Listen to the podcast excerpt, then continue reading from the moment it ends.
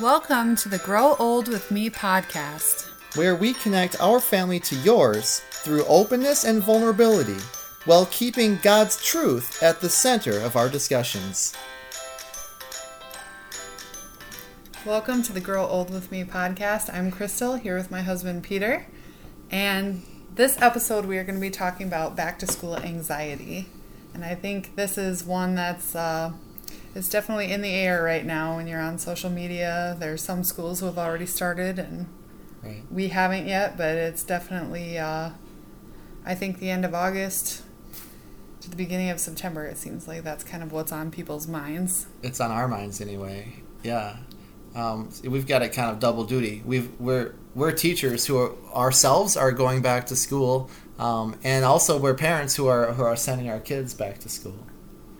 And I think we want to do a disclaimer as teachers because uh, we know that pretty much everyone else works all year round, and we have this awesome time off of school. Right. But I think that time off of school does create a little bit of, um, Well, we get used to it.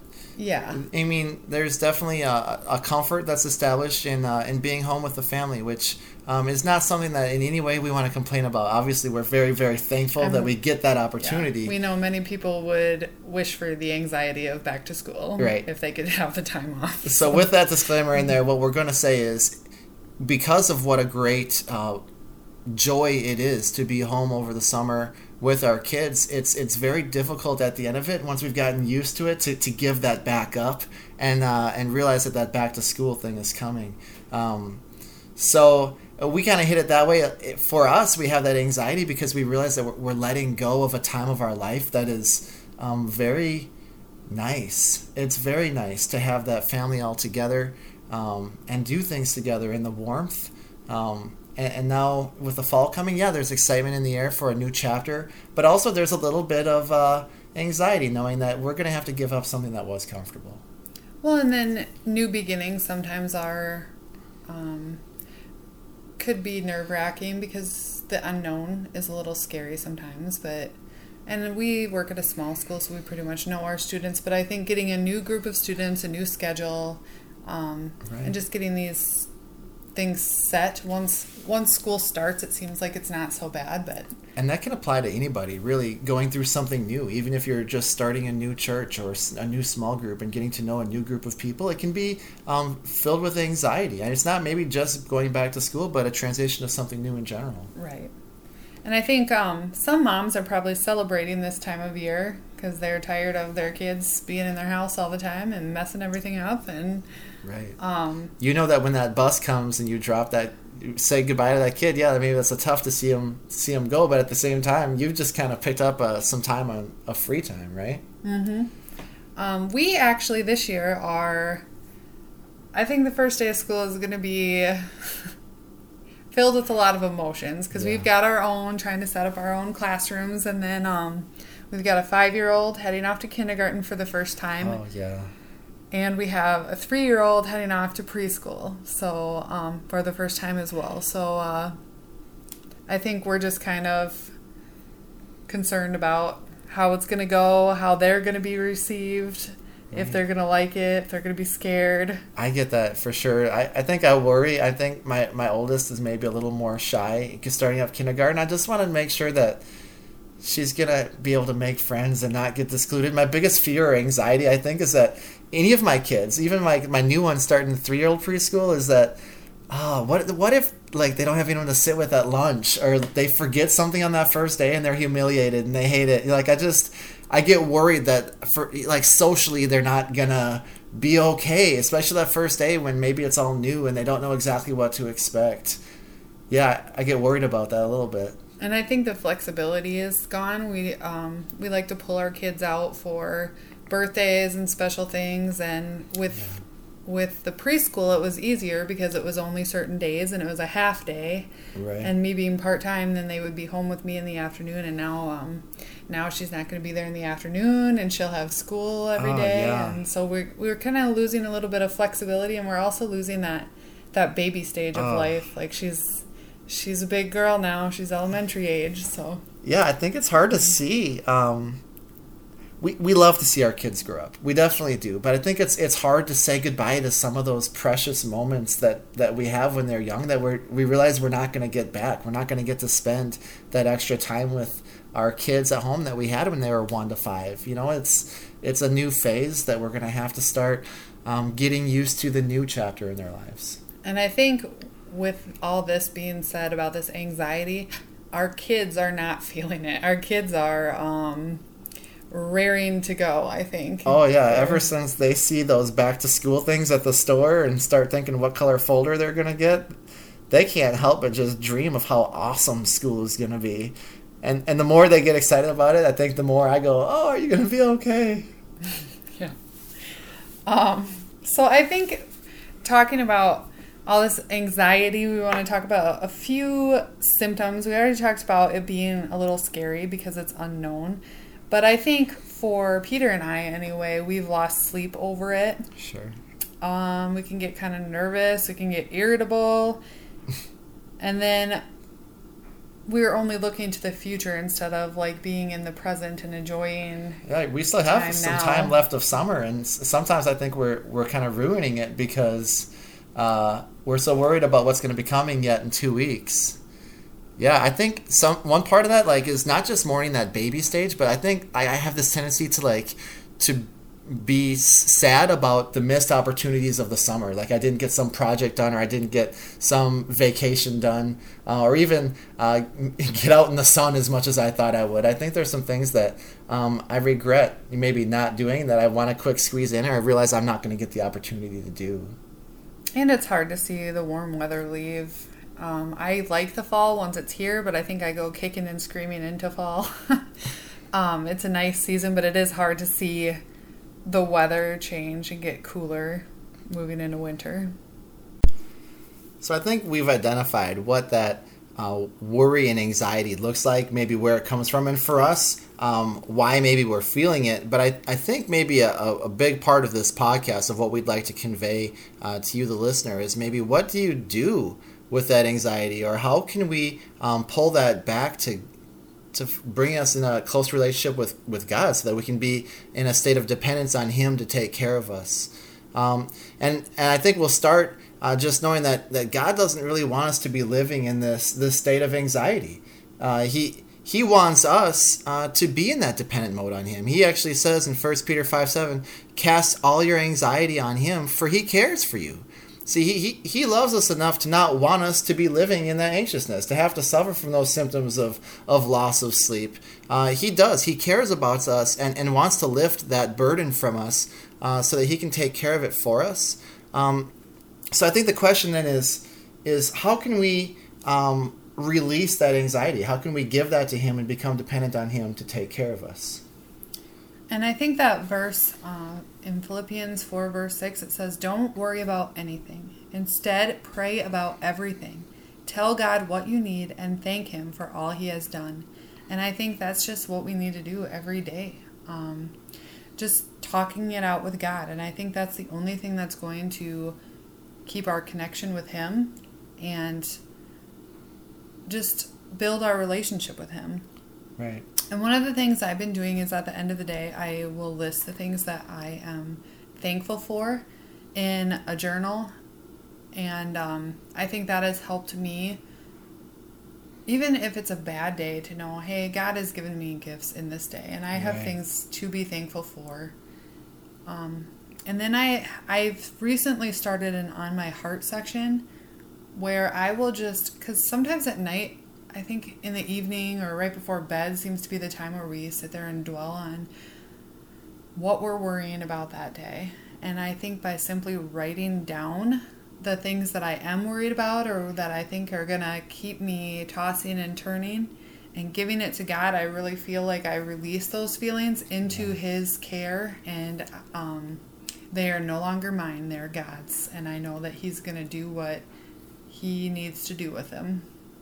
I, I think that there's something therapeutic uh, about just being able to vocalize uh, your worries and concerns to somebody who's listening. Um, and obviously, um, since this is a marriage podcast too, obviously being able to talk to your spouse through your feelings is definitely something that's going to be a, an added benefit. But but what Crystal was saying, and even uh, what Paul was saying in Philippians, is uh, what better friend and, and caring person to talk to than God Himself, who knows us inside and out. And and like we said already, He cares for us and doesn't want us to be anxious. Uh, so I think that exercise Crystal does is is very healthy to uh, to talk through the things we're worried about. And I think the other thing I was going to point out about what what she does there is uh, that idea of expressing gratitude, even even when we're feeling anxious and scared and worried and, and, and unsure of what the future holds is is to keep this attitude of gratitude. It, it helps us focus on the fact that god does care for us and there are things in our lives that that he's taking care of us. Uh, actually i'm looking in, in our own house we have this uh, saying in our kitchen that says gratitude turns what we have into enough you know and that's that's something that um, it, it, it helps us be content in the state of life that we're in just being great grateful mm-hmm. um, and i also i just thought of this i think social media sometimes can cause us to maybe worry or be be less our mind is less renewed when we're on social media frequently because either it's a jealousy issue oh i my life isn't like maybe you feel good about your life until you log in and then you see something somebody else did. Maybe they made a better pie than you just made or sure. whatever. Um i think keeping those feelings and giving god those feelings as well and maybe limiting our time on those outlets and increasing our time with god. Right. Yeah i've, I've heard crystal say i'm sure she got it from somewhere else but uh, that comparison is the thief of joy. Yeah, and I I'm think not sure where that came from. I think sometimes when we when we try to look at what everybody else's life looks like, we we get very easily uh, jealous or even self conscious of our own. So I think we got to be careful on on that. Um, I think one of the big things on on releasing our anxiety is is being able to surrender our, our plans and ideas um, of what what it is we're we're looking for. Um, so I think one of the things that, that I think we were looking at surrendering was um, even being able to surrender the idea of uh, what our our children's lives are going to do. We actually have to we have to release our our perfect idea of our kids not sitting by themselves at lunch and, and being able to give that to God and just trust their lives to Him, even if He takes them in a direction that we would have otherwise tried to protect them from. And yeah, just not being that helicopter parent, letting them letting them go through hard things, knowing right. that they hopefully will feel God's presence more because they went through those hard things because we as parents aren't able to save them from everything. And that's hard to to allow them to go through something potentially scary harmful or painful um, knowing that that might actually be an opportunity for god to get to their heart. That's hard mm-hmm. to do. It's very hard. Um, and you also said something about david yeah. Um, well, I think one thing we look at when we talk to God is to make sure that um, we're giving Him our full emotions and not just giving Him the the thank you fors. You know, when we're not really feeling it. Obviously, let's be content and thankful, but let's give Him both both of our our thankfuls and our concerns. And I think uh, we talked about David before. He, he seems kind of like a um, a bipolar kind of guy. I mean, he he gives them. Uh, the thankfuls and the concerns. He says in Psalm 139, "Search me, O God, know my heart, test me and know my anxious thoughts." So I think it's it's good to look introspectively and be able to release our anxious thoughts to God. And we know that the best way to get rid of our anxiety or deal with our anxiety is giving it to God. But we do have a few practical resources that um, we want to talk about to end out this podcast. And uh, we already talked about the listing all your worries, but I do like that because once they're on paper, you don't kind of you don't tend to circle back. It's just down there and you're like, okay. There's a very concrete and tangible ending point and you realize that all that stuff you've been worrying about uh, ha- has an end. It's not a, an endless amount of items to worry about. You know, even if you fill up a whole page of paper, well, it's only one page. You know, you you get to the end of it and realize there's not so much to worry about as maybe as I thought. It seems maybe a little less overwhelming. And the rest of these resources are going to come from us making these mistakes. Yeah. So Um, I think one thing that we tend to do before school starts is stay up super late because we're like, oh, this is the last of summer. and We want to cram it in and make sure that we maximize what time we have left. and not not getting the sleep that we need is not a good idea. So I think um, a friend of mine actually said that they were going to bed early and getting up early, like a week or so before their school started, which I think is a good idea yeah. to get your body and your mind ready in that mindset and ready to go back. I think that's a good resource in, in taking care of your anxiety in general, just to make sure you're taking care of yourself and ma- maintaining some healthy living, even to go on exercise and, and make sure that uh, your your body's healthy will help you make sure that you're taking care of your mind too. That's another Right. practical idea.